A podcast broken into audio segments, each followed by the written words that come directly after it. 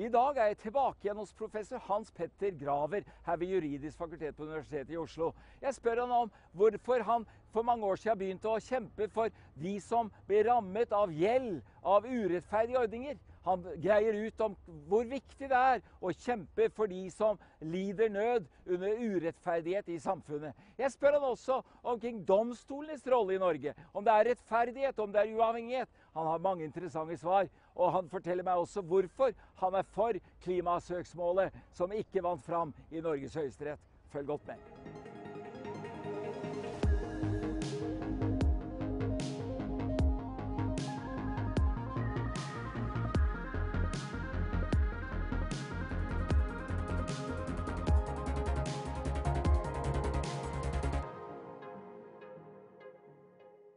Så hyggelig å få komme tilbake til deg, professor Hans Petter Graver. Takk i like måte. Og nå er 17. mai over, og, og, nå er det sommer og sol og forhåpentlig lysere tider i forhold til pandemien. Um, jeg har lyst til å gå litt tilbake i tid, professor. Um, jeg la merke til at for en 30 års tid siden så skrev du en bok som het 'Sosiale rettigheter i gjeldsforhold'. Ja, det stemmer. ja. Og da tenker jeg Der må det jo ligge et hjerte bak. Eh, helt sikker på det, ut fra det jeg har lært deg å kjenne, at det var ikke bare noen skri skrivebordsteorier, men at du tenkte også på at det er mennesker som trenger å ivaretas. Hva var, hva var ditt anliggende i den boken der? Altså det, Den skrev jeg jo i, i forbindelse med den uh, gjeldskrisen som vi hadde uh, som på slutten av 1980-tallet, begynnelsen av 1990-tallet. Uh, og det var jo en situasjon hvor rentene ble veldig høye, boligprisene sank. mange ble arbeidsledige fordi samfunnet var inne i en økonomisk krise. Eh, og mange opplevde den situasjonen at de ble stutt ut i, i bunnløs gjeld som ikke de kunne betale. Fordi uh, de hadde etablert seg, og, og, grunnlaget for det da sviktet. Uh, og veldig mange var veldig sårbare. Det skulle kanskje ikke mer enn en, en sykdomsperiode eller en arbeidsledighet eller en, et samlivsbrudd, f.eks.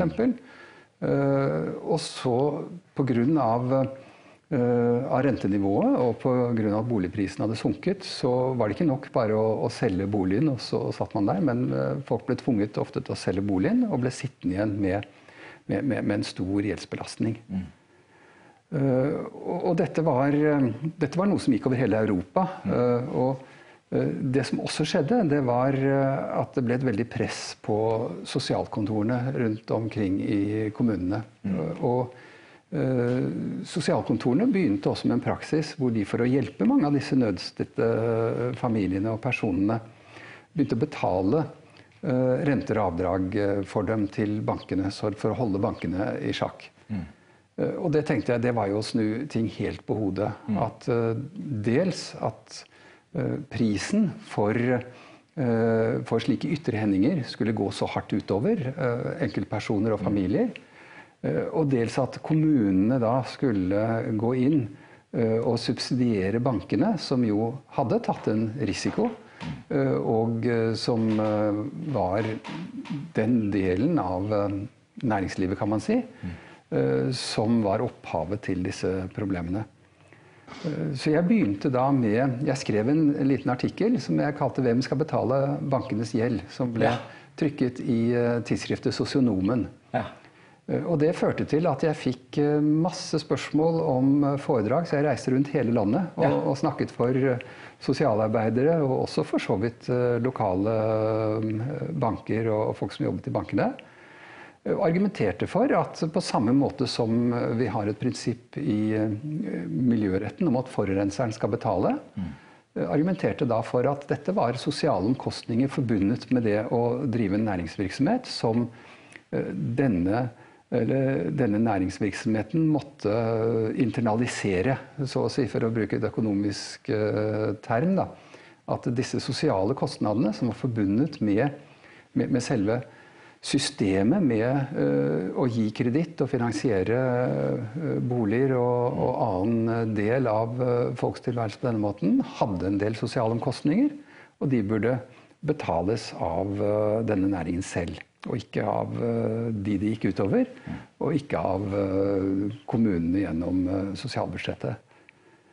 Og så, etter at jeg da hadde fått en del erfaring og holdt disse foredragene, så skrev jeg denne boken 'Sosiale rettigheter i gjeldsforhold', som dels var en en argumentasjon for på rent juridisk grunnlag at man kunne i og for seg oppstille en juridisk argumentasjon for eh, at den risikoen burde plasseres der hvor den hørte hjemme.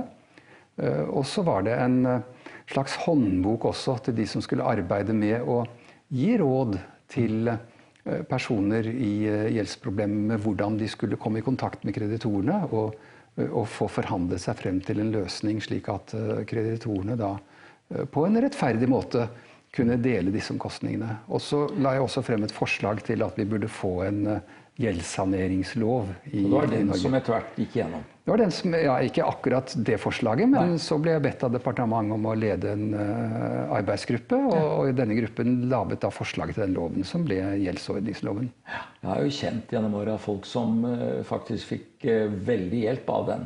Og som slettes ikke hadde vanskjøttet noe, men som ble rammet av umulige forhold. Mm, ja. Så det er jo viktig å ta ivareta mennesker som opplever kriser og, og, og svekkelser uh, pga. uforutsette omstendigheter. Ja, det er veldig viktig. Og, og, vi må jo huske på at vi lager ganske avanserte økonomiske og sosiale systemer uh, som er slik at de er til gode for de fleste av oss. Mm. Uh, men så kan folk uh, falle igjennom, enten pga. manglende altså en del, av, en del, av, de som hadde gjeldsproblemer, ville folk si at hadde skyld i dem selv. Mm. Men jeg vil heller si at eh, nei, det er jo Man har et relativt abstrakt system som dels er vanskelig å forstå, og, og dels legger opp til, til fristelser som, som ikke det er rimelig å utsette alle for. Og, og når man da har laget det systemet, så bør systemet være med på å bære omkostningene, og ikke bare skyve dem ut på, på folk ut fra moralske vurderinger og moralske kriterier. Ja, F.eks. kredittkortgjeld. Jeg, jeg har jo gjennom åra fått Plutselig er i en eh, dyp uh, har dype behov, og så plutselig får jeg en mail fra en eller annen kredittkort og sier at nå kan du øke, bare send inn Trykk på denne tasten, så får du 10 000 mer. Absolutt, ja. Og de fleste vil jo skjønne at eh, hvis et uh, tilbud er for godt til å være sant, så er det ikke sant. ikke sant? Da ligger ja. det noe der. Ja. Men, men, alle forstår ikke det, og alle har ikke forutsetningene for å forstå det heller. Nettopp det. Nettopp det. Ja, men det, dette å, å, tenke seg at jussen faktisk betyr noe for å å hjelpe folk. Det syns jeg er viktig å få fram. Eh, din kollega eh, professor dr. Juri Kirsten Sandberg var gjest hos, eh, hos meg for, i forrige måned. Og hun Jeg kalte det andre programmet hennes for 'Jussen som kan hjelpe foreldre og barn'. Mm -hmm. Og det er noe der, syns jeg. Mm. At den, de rammene er faktisk og bør være til hjelp for folk. De bør jo absolutt det. Altså, Jussen etter mitt syn bør jo ha en sosial profil. og det har den jo på mange områder også, fordi det er jo øh, øh, Velferdsstaten bygger jo veldig mye på, på, på regler og, mm. og, på solidariske ordninger. Mm. Uh, men så har ikke den typen solidarisk tenkning har ikke satt seg inn i, overalt i systemet. ikke sant? Sånn at det betyr at andre deler av systemet kanskje ikke er tilstrekkelig uh, utbygget til å ta den typen sosiale hensyn. Da. Nettopp det. Du, I forrige episode med deg så snakket vi om pandemiens virkninger, og at det var en utfordring for rettssikkerheten i samfunnet. Um, hvordan vil du si er, er, er rettssikkerheten generelt sett eh, nokså god i Norge? Vil du berolige de fleste på dette? Det er jo et spørsmål som er litt vanskelig å svare på. For hvordan skal du måle det? Ja. Uh, og, og, hvordan skal du sammenligne? Mm. Så hvis, hvis, man tar utgangspunkt i uh, slike internasjonale målinger som man har på såkalt rettssikkerhets- og rettsstatsindekser, uh, så ligger Norge ganske godt an, altså faktisk i, i verdenstoppen når det gjelder rettssikkerhet.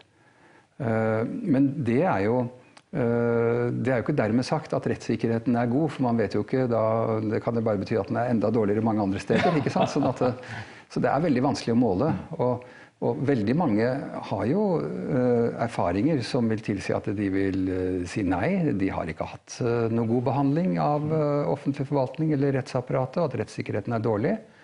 Men jeg tror, hvis du, hvis du spør en meningsmåling så vil nok de fleste si at de har stort sett gode erfaringer med offentlig forvaltning og rettsapparatet, men så har du noen som, som har veldig dårlige erfaringer.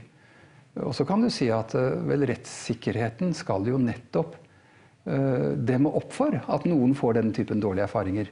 Uh, så hvis den ikke klarer det, så er ikke rettssikkerheten så god. Men som sagt, dette her er et spørsmål som det er vanskelig å svare noe sånn ja eller nei på. Nettopp det.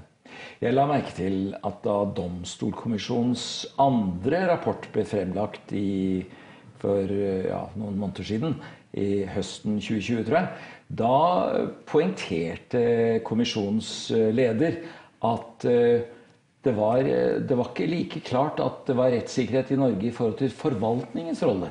Og han sammenlignet med andre europeiske nasjoner, og hvis jeg husker riktig, så var Norge blant de dårligste der, hvor forvaltningen var nokså lite under oppsyn av domstolene. Eh, så forvaltningen, det er jo barnevernet, det er Nav, det er mange samfunnsinstitusjoner, kan jo egentlig bare bestemme for deg hva du skal og ikke skal, skal og så har du veldig liten sjanse, egentlig. Kan ja, du forstå det, en sånn tanke? Jeg kan absolutt forstå det.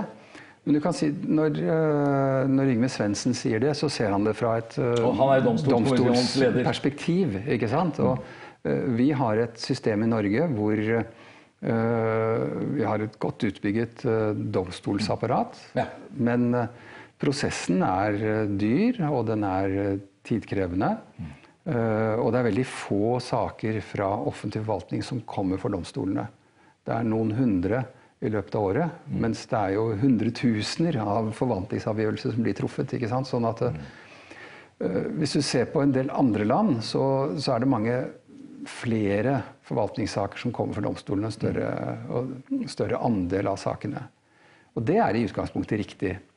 Men så, så, må man da uh, se hen til at i, i, Norge så har vi for det første så har vi et, uh, et god, uh, godt etablert forvaltningsklageordning. Sånn at mm. man får en mulighet til å mm. prøve saken i to instanser mm. i de fleste tilfeller. Og 50% av disse klagene de går for såkalt uavhengige klagenemnder. Som, altså hvor det er en nemnd som ikke har noen forbindelser med den eh, forvaltningsgrenen som eh, man klager på. Og hvor saksbehandlingen ligner ganske mye på den saksbehandlingen som man har i land hvor man har forvaltningsdomstoler. Eh, sånn at når man tar det i betraktning, så, så, så, blir bildet allikevel ikke så mørkt som, som, det man får inntrykk av når man ser Domstolskommisjonens innstilling. Og hvis vi skulle fått betydelig mer domstolsprøving i Norge, så måtte vi etablere egne forvaltningsdomstoler, slik som man har i, i Sverige, og ja. Finland, og Tyskland og mange andre land. Eh, men forvaltningsdomstolene de har jo den fordelen at det da er uavhengige dommere, og de er ikke underlagt eh, forvaltningsapparatet. Men prosessen i forvaltningsdomstolene den ligner ikke mye på den prosessen vi har i våre domstoler. Den ligner mye mer på den prosessen som fins i klagenemnder. Altså at den er skriftlig, og at den er relativt hurtig. og at Eh, stort sett så brukes ikke advokater, men at man eh, skriver en klage selv, sånn som man gjør i forvaltningsklagene osv. Mm. Eh, og det ville vært systemet hos oss hvis vi gikk inn for forvaltningsdomstoler. Og det ville ikke vært så veldig forskjellig fra det vi har med disse klagenemndene. Sånn at da er det jo spørsmålet om det er en reform man burde gjennomføre. Jeg har tatt til orde for at jeg syns vi burde det. Mm. Jeg tror det ville øke rettssikkerheten. Men jeg kan godt forstå også de som er skeptiske og sier at dette vil koste veldig mye. Og vil bety uh, en helt nytt domstolsapparat. Altså vil stride mot de etablerte ordninger og institusjoner vi har, og at det da ikke er bryet verdt. Så, Men uavhengige dommere? Uavhengige dommere, ja. Det er kanskje en viktig sak? Ja da. Men du kan si disse som sitter i de nemndene, er jo også uavhengige, selv om ikke de har det grunnlovsvernet som, mm. som en dommer har. Mm. Eh, og eh, jeg tror at dette med uavhengige dommere først og fremst i et samfunn som vårt er et spørsmål om den innstilling som personene har, ja. og ikke så veldig mye om det formelle. Det, Interessant. Altså, det er viktige områder å, å, å høre fra, fra, deg om, eh, professor Grafer. Du skrev jo en bok på engelsk som het 'Judges Against Justice'. Dommer imot eh, rettferdighet. Om, dommer, om, når dommere eh, mener at, eh, at rettsstaten er under angrep. Ja. Noe sånt noe. Ja. Eh, hva var ditt anliggende med den boken? Ja, det, det, var uh, nettopp de tingene vi snakker om nå. At uavhengige dommere er de som skal verne oss uh, når uh, makthaverne bruker retten til å gå til angrep på, på, samfunnet og på individene. Altså hvor vi får et overgang til et autoritært eller styre eller et diktatur.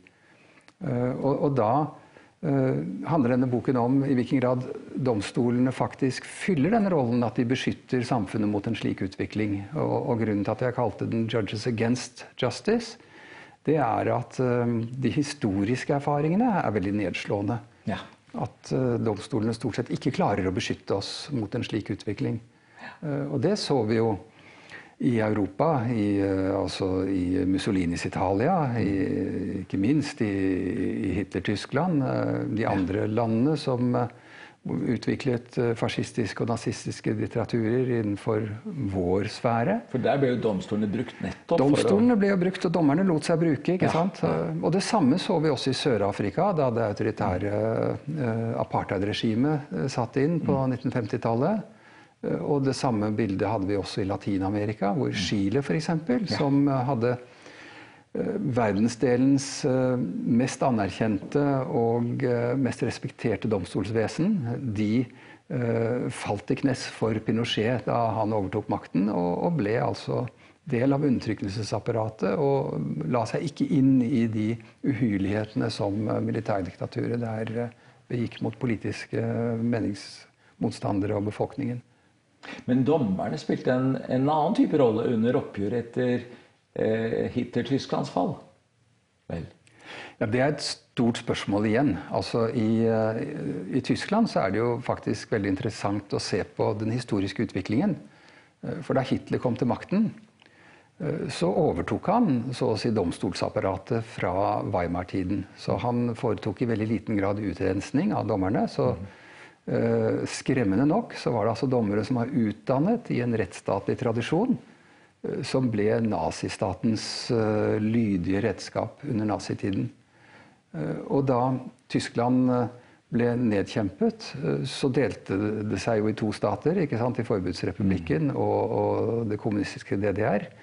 DDR, Der renset man ut domstolene og begynte på scratch, så å mm. si. Mens i Forbudsrepublikken så fortsatte man med de samme dommerne. Så, så sent som på 60-tallet så var 60% av dommerne i Forbundsrepublikken Tyskland hadde vært dommer under nazitiden. Oi, oi, oi.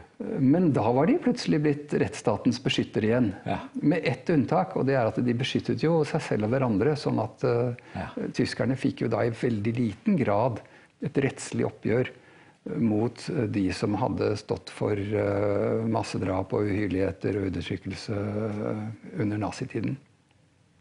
Nettopp. Du, jeg hadde en gjest på mitt program for et par måneder siden. Høyesterettsadvokat Øyvind Østberg. Og vi kom så vidt inn på klimasøksmålet. Ja. Og det er klart, dette går langt over hodet mitt. Men jeg skjønner liksom de viktige tingene rundt eh, miljøkampen og klimakampen. Eh, men klimasøksmålet har ikke jeg egentlig satt meg så veldig mye inn i. Men Øyvind Østberg sa det at Han er egentlig veldig, for, eh, veldig opptatt av klimaspørsmål.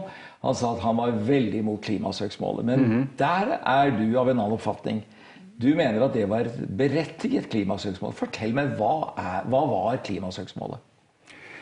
Klimasøksmålet handlet jo om uh, dette vedtaket om åpning av uh, nye områder uh, i Barentshavet mm. for oljeutvinning.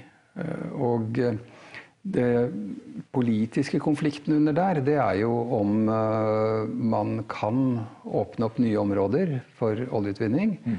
eller om man må la ressursene ligge av hensyn til klimaet. Det, det, er jo et, et viktig spørsmål. Mm. Og så kan man jo si at Norge bidrar jo til den globale oppvarmingen.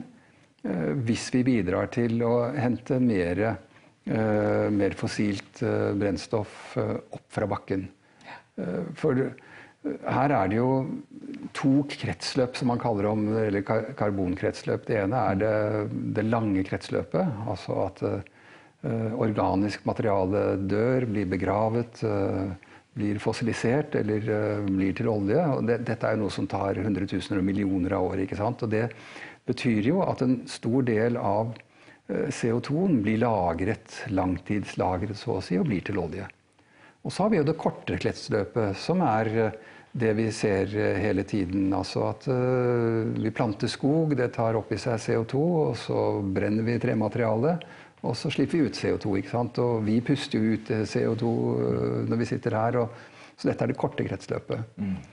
Og det som har skjedd gjennom industrialiseringen, er jo at vi har frigjort CO2 fra dette lange kretsløpet mm -hmm. og brakt inn i det korte. Og det er jo det som har ført til økningen. Uh, og spørsmålet er om vi kan fortsette med det. Og det, det, kan vi jo ikke. For hvis vi fortsetter med det uten å finne teknikker til å ta CO2 ut igjen av det korte kretsløpet, så går det jo mot en overoppheting av, av jorden, så å si. Så har vi jo en grunnlovsparagraf som sier at uh, naturen og naturmiljøet skal vernes for uh, oss og for etterslekten. Mm. Og spørsmålet er da om denne bestemmelsen uh, setter grenser for norsk For det er grunnlovsfestet? Det er grunnlovsfestet. Og den bestemmelsen fikk vi for noen tiår siden, og den ble fornyet i forbindelse med grunnlovsreformen i 2014. Uh, og så er det jo spørsmål om den gir den type konkrete rettigheter som kan håndheves for domstolene. og Det er der uenigheten er, og det var der Høyesterett sa nei. De sa at uh, hvis Stortinget har foretatt en uh, forsvarlig vurdering, så er det en politisk avgjørelse som langt på vei bestemmer innholdet av denne beskyttelsen. Sånn at grunnlovsparagrafen kommer først inn der hvor Stortinget ikke har vurdert noe, eller der hvor forvaltningen, som vi snakket om, Eh, treffer avgjørelser eh, innenfor de rammene som de har. Da kan man eh, bruke Grunnloven som en skranke, men ikke overfor Stortingets vurderinger. Det sa Høyesterett.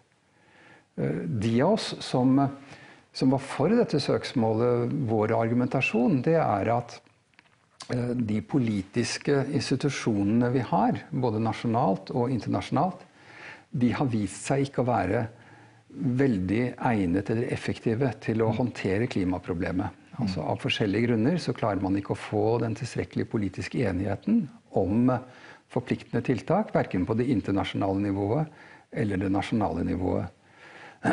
Og eh, Det er det ene. Og det andre det er at begrunnelsen for de demokratiske prosessenes legitimitet svikter på en måte når konsekvensen av de vedtakene som vi treffer, ikke først og fremst rammer oss som er velgere i dag, men særlig rammer da kommende generasjoner som ikke har noen uh, say i den politiske prosessen. Ja. Eller folk som bor utenfor Norge. Altså befolkningen på stillehavsøyer som vil forsvinne. De rammes jo på en helt annen måte enn uh, norske velgere. Og da svikter på en måte legitimiteten for de politiske prosessene. Og kombinasjonen av disse to forholdene gjør at mange av oss da mener at domstolene her bør sette klare grenser for å gi klar beskjed til de politiske organene om at her må de faktisk endre kurs. Nettopp. Ja, Det er interessant. Jeg tenker, Den unge generasjonen i dag tenker jo veldig i pakt med hva du sier her. Jeg har jo syv barnebarn, og de eldste av dem de, de sier selvfølgelig kjemper jeg for eh, eh, klima. Og det, det, er, det, er, noe viktig her å ta opp. Og at det er grunnlovsfestet, betyr vel at vi er nødt til å ta det på alvor på en annen måte? Ja, samtidig så sier jo mange av de som stemte for denne bestemmelsen i Stortinget, eh, at eh, vi tenkte jo ikke, og mente jo ikke, at den skulle begrense eh, og avskaffe norsk petroleumsvirksomhet. Nei. Eh, for hadde vi tenkt det, så hadde vi aldri stemt for denne bestemmelsen. Og det er jo riktig at det var jo ikke del av diskusjonen. sånn at uh, de har nok rett i det, mange av de, at de ville ha stemt annerledes hvis det hadde blitt satt på spissen at denne bestemmelsen skulle være slik. Men jeg er jo helt enig, jeg skjønner godt at det er barnebarna som er opptatt av det. For vi er jo to gamle menn. ikke sant? Altså For oss vil jo dette ikke ha noen særlige konsekvenser. Men det er jo de som bærer, vil merke konsekvensene av dette.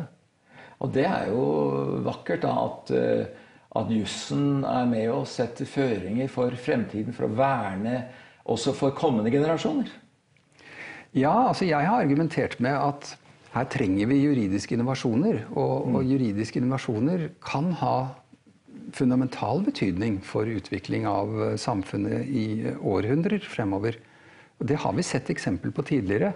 Altså en av grunnene mener en del økonomiske historikere til at vi er der vi er i dag i, i Vesten, med den industrielle revolusjonen og den kapitalistiske revolusjonen, det er utvikling av eh, nye typer av instrumenter for å reise og fordele kapital som ble utviklet mm.